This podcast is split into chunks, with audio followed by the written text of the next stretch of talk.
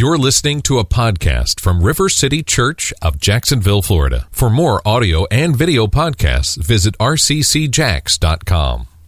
Good morning. It's good to see you. Great to be here. Welcome. Bienvenue. I can't do French. I never could do French. Anyway, we are. Uh, my name's David. I'm on the staff here. I'm one of the pastors here, and it's great to, to see you this morning.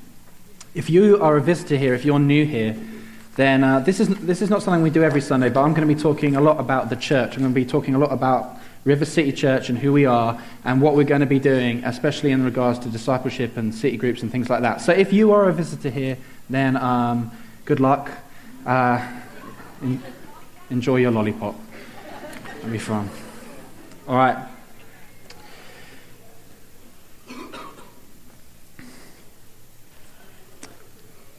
I can't hear those testimonies this morning without thinking we have an incredible church, don't we? We do. We have an incredible church. River City is a wonderful expression of God's people, and we have a number of huge strengths. Things we're very, very good at, things that um, people would often say of us that we are strong at. We have powerful, God filled, intimate worship, like we had this morning. We have focused, mission and outreach to the city and to the poor. We have ministry and the power of the Holy Spirit and all the healing and goodness and health that brings. But because we are still relatively young, River City Church is about eight years old. And because we're still relatively young, we haven't been known for what we tend to think of as discipleship. What we tend to think of as discipleship in the church is collectively and individually growing into mature, fruitful followers of Jesus. And that's partly because we're only eight years old. And much of that feeling, much of that sense that we, we're not very good at that, we're good at other things, but we're not particularly good at that, comes from the fact that we haven't had many of the various structures and systems associated with the modern church, particularly in regards to home groups and small groups and Bible studies, and that most, those are the kind of things that most churches use as their markers, as their systems, um, to mark and to tell how they're doing in, in, in the world of discipleship, how they're, how they're doing in that area, how the church is collectively growing into maturity. And over the the last eight years, there have been various attempts uh, to establish those kinds of systems. Particularly a number of years ago, there was what was called community groups, and those community groups, by all accounts, were, uh, were very different. Some were very good, some weren't. You know, some worked, some didn't. And ultimately, it came to the point where we didn't do those anymore. We were waiting and praying uh, for, for something that worked a little better across the board. And today, we're going to look at church. Today we're going to look at what it means to be the body, what it means to be the body of Christ, and how that looks at River City. How that looks at River City, and in particular with our city group. So, we're going to read from 1 Corinthians 12. It's going to come, on, come up on the screens. This is 1 Corinthians 12, verse 12 to 20. It says this Just as a body, though one, has many parts, but all its many parts form one body. So it is with Christ. For we were all baptized by one Spirit, so as to form one body, whether Jews or Gentiles, slave or free, and we were all given the one Spirit to drink. Even so, the body is not made up of one part, but of many. Now, if the foot should say, Because I am not a hand, I do not belong to the body, it would not for that reason stop being part of the body. And if the ear should say, Because I am not an eye, I do not belong to the body, it would not, for that reason, stop being part of the body. If the whole body were an eye, where would the sense of hearing be? If the whole body were an ear, where would the sense of smell be? But in fact, God has placed the parts in the body, every one of them, just as He wanted them to be. If they were all one part, where would the body be? As it is, there are many parts, but one body. Powerful image of the church as a body. in England, where I'm from originally, there is a show, and that show is called Embarrassing Bodies. And um, it's, kind of a, it's kind of a cross between, um, it's on about nine o'clock at night, and it's, it's kind of a cross between like a medically informative show and a circus freak show. And um, we're going we're gonna see the trailer. Let's watch the, let's, let's watch the trailer. It's um, on the inside of my right leg, quite close to the intimate area. It's very irritable, very painful, um, highly embarrassing. It is completely affects my day to day life. It causes me problems with toilet hygiene. I, I just can't escape them. There's nothing to be ashamed of. Embarrassing Bodies begins Thursday, 7th April, 9 p.m. on Octo. So you get the kind of general gist. Um, you know, the pretense is that people are looking to, like, you know, get medically informed, but really what people are looking, really why it's so popular and why people watch it is because you're going to see the weirdest rash you've ever seen. That's like orange or green or something.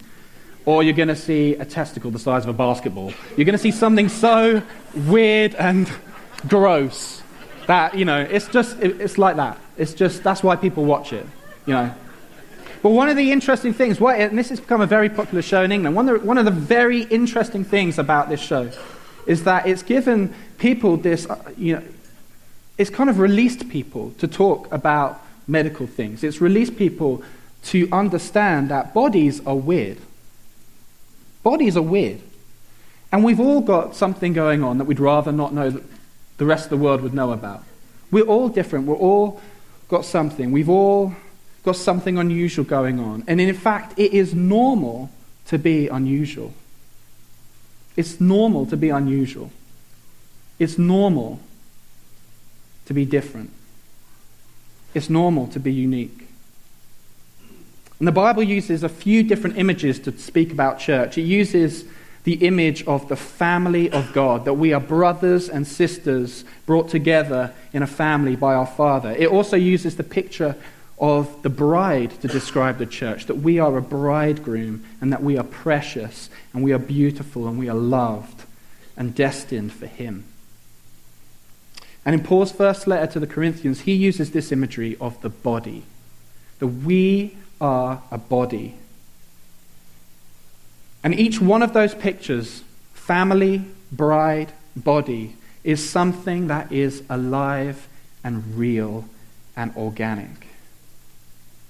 But over the history of the church, in the church's desire to grow, it has less often resembled something organic, natural, and alive, and historically has been more of an institution.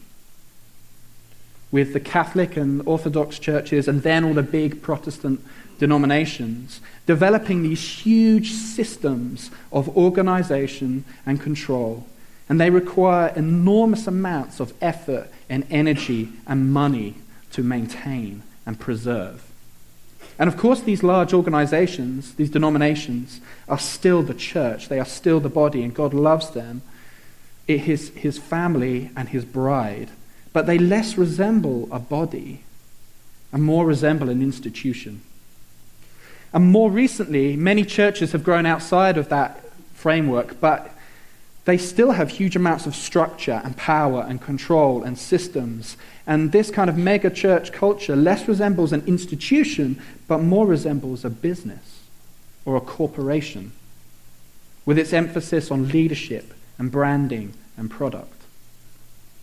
And again, it's all good. It's still the family of God, still the bride of Christ, still loved by God. These are not, ju- these are not at all judgments on other churches, they're, they're just observations. But they are worth thinking about when we want to think about River City. What do we want to be? Who are we? What are we called to be? How has He made us? What is the church? How are we to be a body that is alive and healthy? And when I think about how easily the church can become an institution or a corporation, this is who I think of. dun dun dun dun dun dun dun dun. Darth Vader. I always think of Star Wars in every situation as, as you should all. But there's there's a moment in Return of the Jedi where, um, as you all know, I'm sure, um, in the original uh, series, um, where uh, Obi Wan Kenobi is talking about Darth Vader, and he says this about Darth Vader. I'm going to do my uh, Alec Guinness impression. He's more man now than machine. That's my uh, Alec Guinness impression. Just sounds like my normal voice, I know, but. but anyway, he's more m- machine now than man. Did I say it the wrong way around the other time? Yeah, he's more machine now than man, twisted and evil. And um, so when I think about the church, I think about that, not the twisted and evil part, but the machine more than a man. A machine more than a man. An institution or a corporation or an organization more than a body that is alive. And that's the danger when we think about church, that when we talk about church, and what is life more than walking into rooms and talking about things? It's kind of what life is. But when we think about church and when we talk about church, the danger is we begin to think of it, talk of it, and even make it more machine than man, more institution or corporation than body. So, does that mean we should not have organization or structure or systems? No, I'm not saying that at all because I wouldn't have a job. But just that when we think about the church and we talk about the church and we treat the church, the way we treat it, the way we build it, we need to think of it as a body, not a system or a machine. So, when I and the team have been looking at our discipleship, our small groups, our mindset was not how, we can, how can we develop a system or a structure that will disciple us, that will fix our problems, but how can we be healthy? How can we be well? How can we continue to grow in healthy and sustainable ways? How can we care for the whole body? And in January, um, my job changed. I moved from uh, overseeing the worship here to overseeing the discipleship. And as I began to talk to people to get a better idea of what was actually going on and who we were, uh, this little picture became apparent and became bigger and bigger and, and more consistent. And I was finding out about all these things that God was doing in our body, in our church, that I didn't know anything about. I kept hearing about these Bible studies and prayer groups and accountability groups and prayer triplets and core groups that had carried on meeting after the course had finished, and freedom course groups that had carried on meeting after the course had finished, finished, and life course groups that had carried on meeting after the course had finished, and community groups that were meant to stop two years ago but hadn't actually, and carried on meeting after it all had finished. So, although we thought nothing is happening, there is no discipleship, there's no structure, there's nothing going on, the truth has been much different. The truth is that much has been happening under the radar, without organization, without authorization, or without any kind of centralized involvement. And this is because God wants his body to be healthy. And we have a church that listens to the voice of God and follows the Holy Spirit and cares for each other. Isn't that awesome? And it happens. And the more I talked to people, the more this exciting picture of what was actually going on came into view.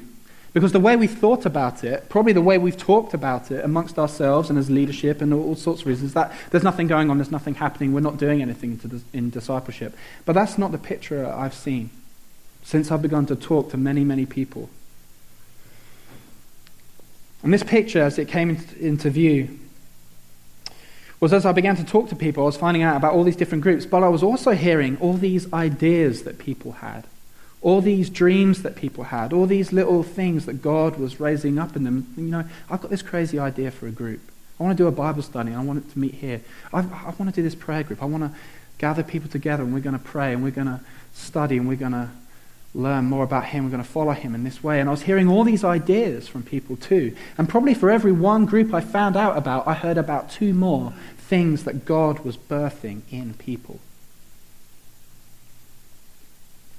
A while ago, I was reading about the church in China and how over the last 20 years it has exploded. 20 years ago, there was less than a million Christians in China. And now, 20 years later, they've stopped counting. There's over 100 million Christians in China. And they can't, it's exploding so fast that they can't keep track of it.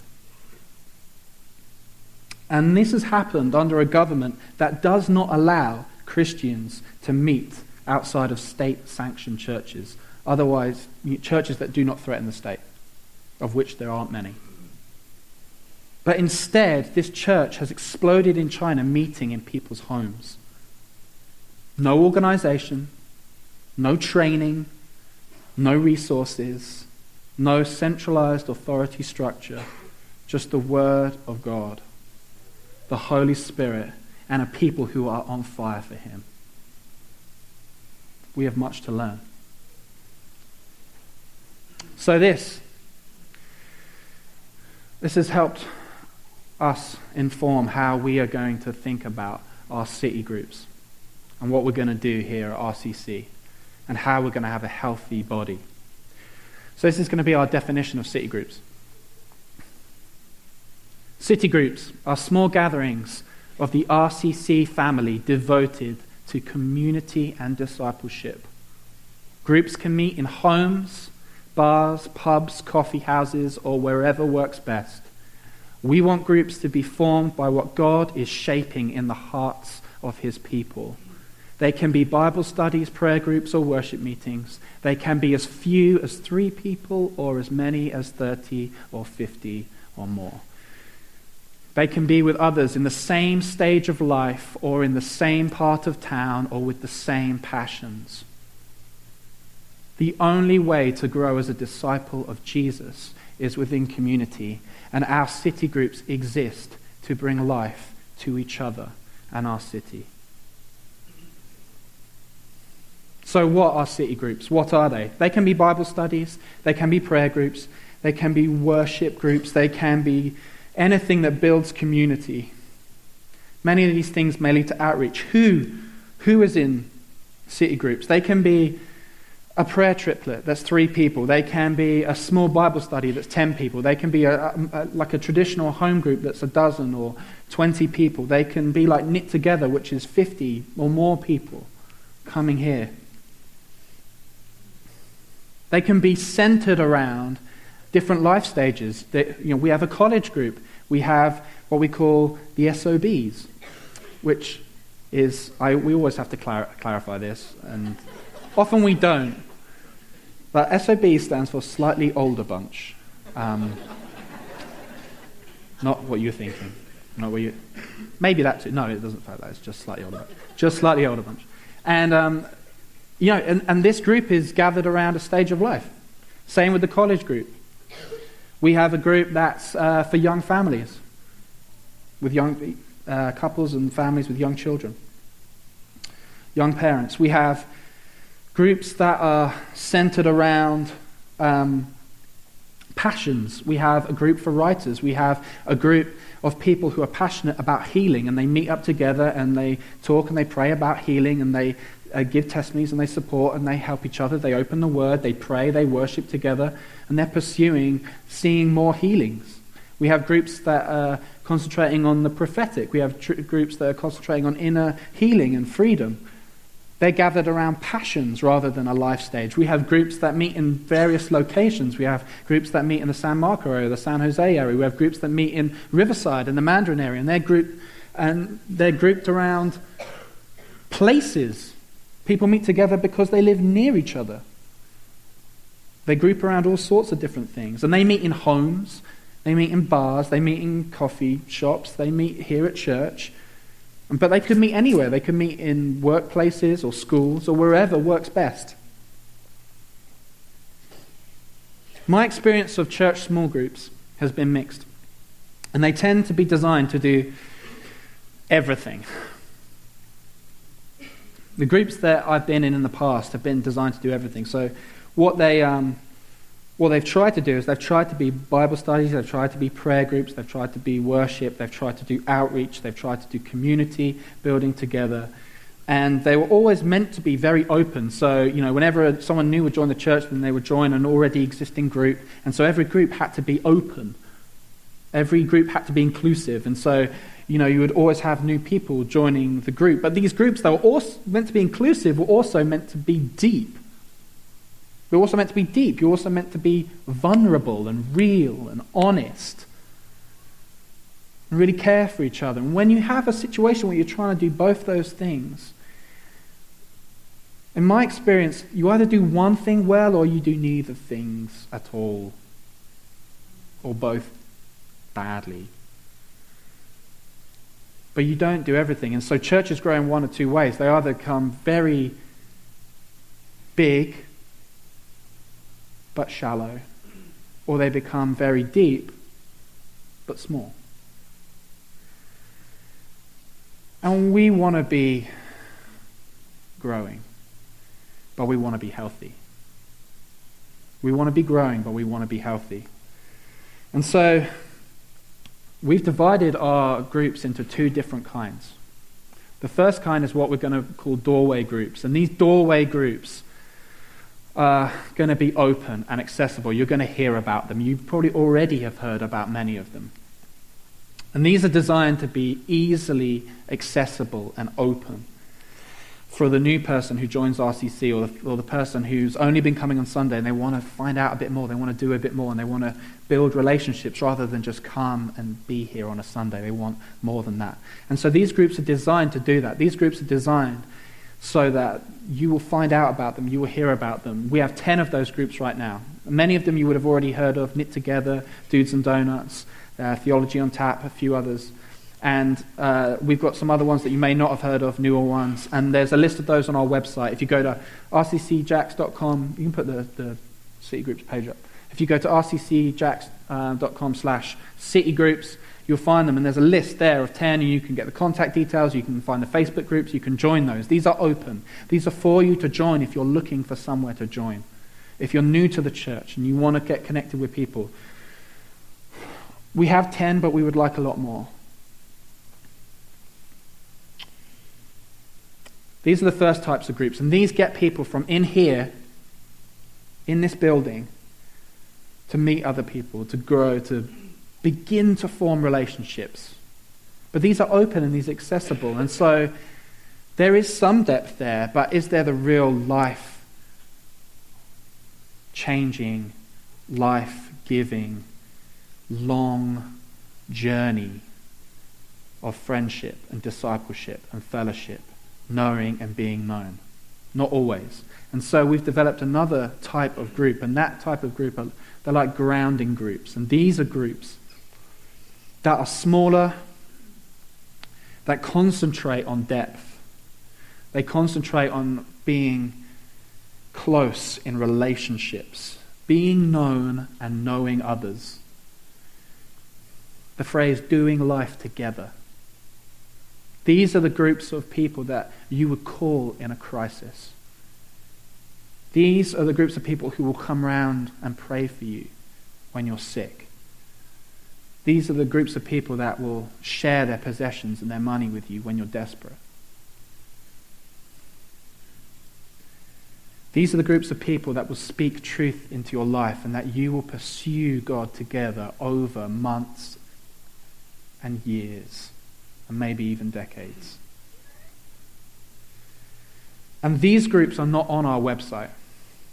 These groups you're not going to hear about from the front. They're not going to be in our weekly email. These are groups that have already been going on and others that we're beginning all the time. And these groups begin in relationships. They begin with friends. They begin out of perhaps some of those other groups, those doorway groups that come into things. They come out of courses, the freedom course, the life course, the core groups. These are the groups that are not open to the world for anyone to join at any time. Because when you have groups like that, the dynamics change. And when the dynamics change, it's no way really to achieve honesty, vulnerability, long lasting growth. We are a very diverse church. We are a body made up of many parts. We are a culturally diverse church.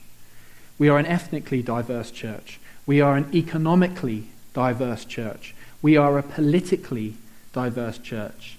And if you read Facebook, you will know that.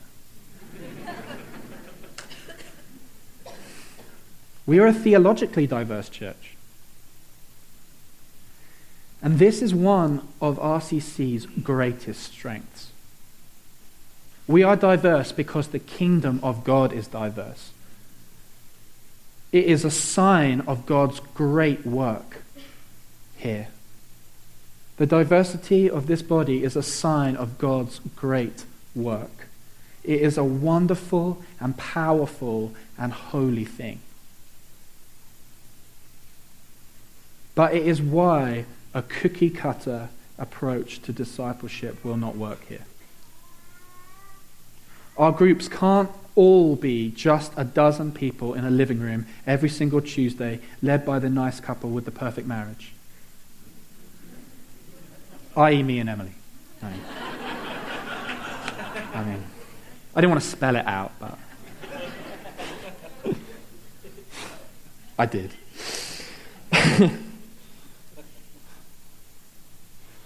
Those kind of groups where every group is given the same topic every week to do, where the Bible study comes from the church, it comes from the centralized person, it comes from some idiot like me who has developed some Bible study thing and just gives it out to every church, to, uh, to every group, and that every group does the same thing with all the questions written out and planned for everyone to do the same thing. That might work in some places, but it, that's not going to work here. It's not going to work here. We all know that. If you've been in RCC longer than five minutes, you'd probably guess that. It's not, it's not going to work here.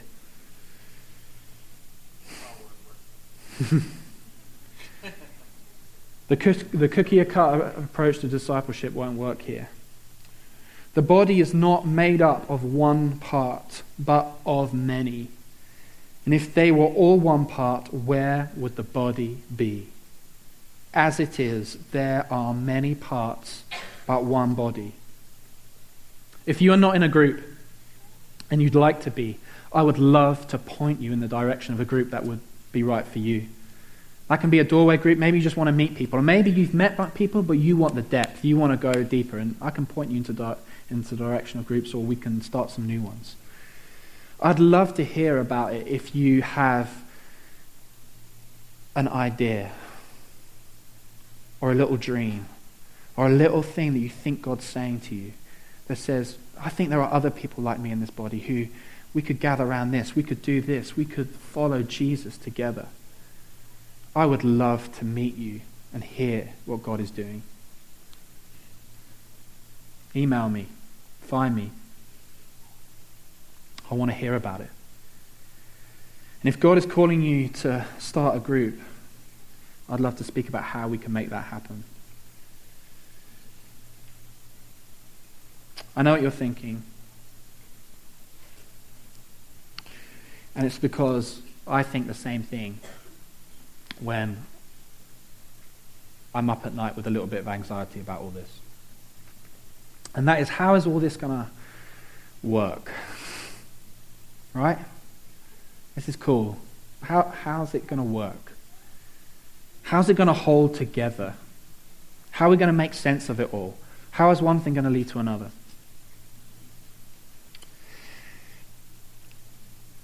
And I've had a few nights where I've thought about this long and hard, and this is what I think the Lord's saying to us. And it's this verse in Colossians, which again speaks of the body, and it says this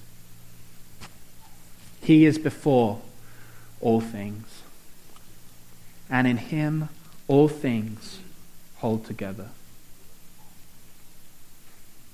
He is the head of the body, the church. We will encourage and we will support and we will train and we will equip every leader in this church who leads a group as best we can. We will help these groups, we will support them. Everything we have, we will give to them.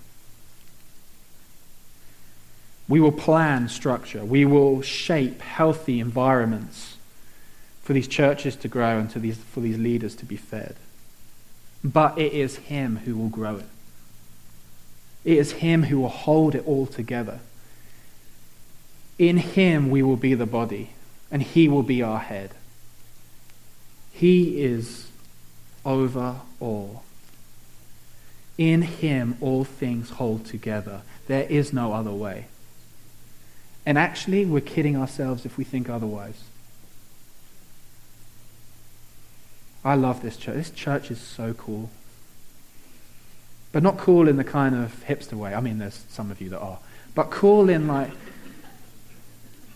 those testimonies and the testimonies we've been hearing about all summer of people gather around each other and praying and supporting each other, of growing, of God revealing things in worship, of things that are getting started, of people receiving their dreams and their assignments in the kingdom of God. I love this church. But in Him, all things will hold together. In Him, He will lead us, He will guide us. We have plans, but in Him, all things hold together. We have structures, we have organization, but in Him, all things hold together. Why don't we stand?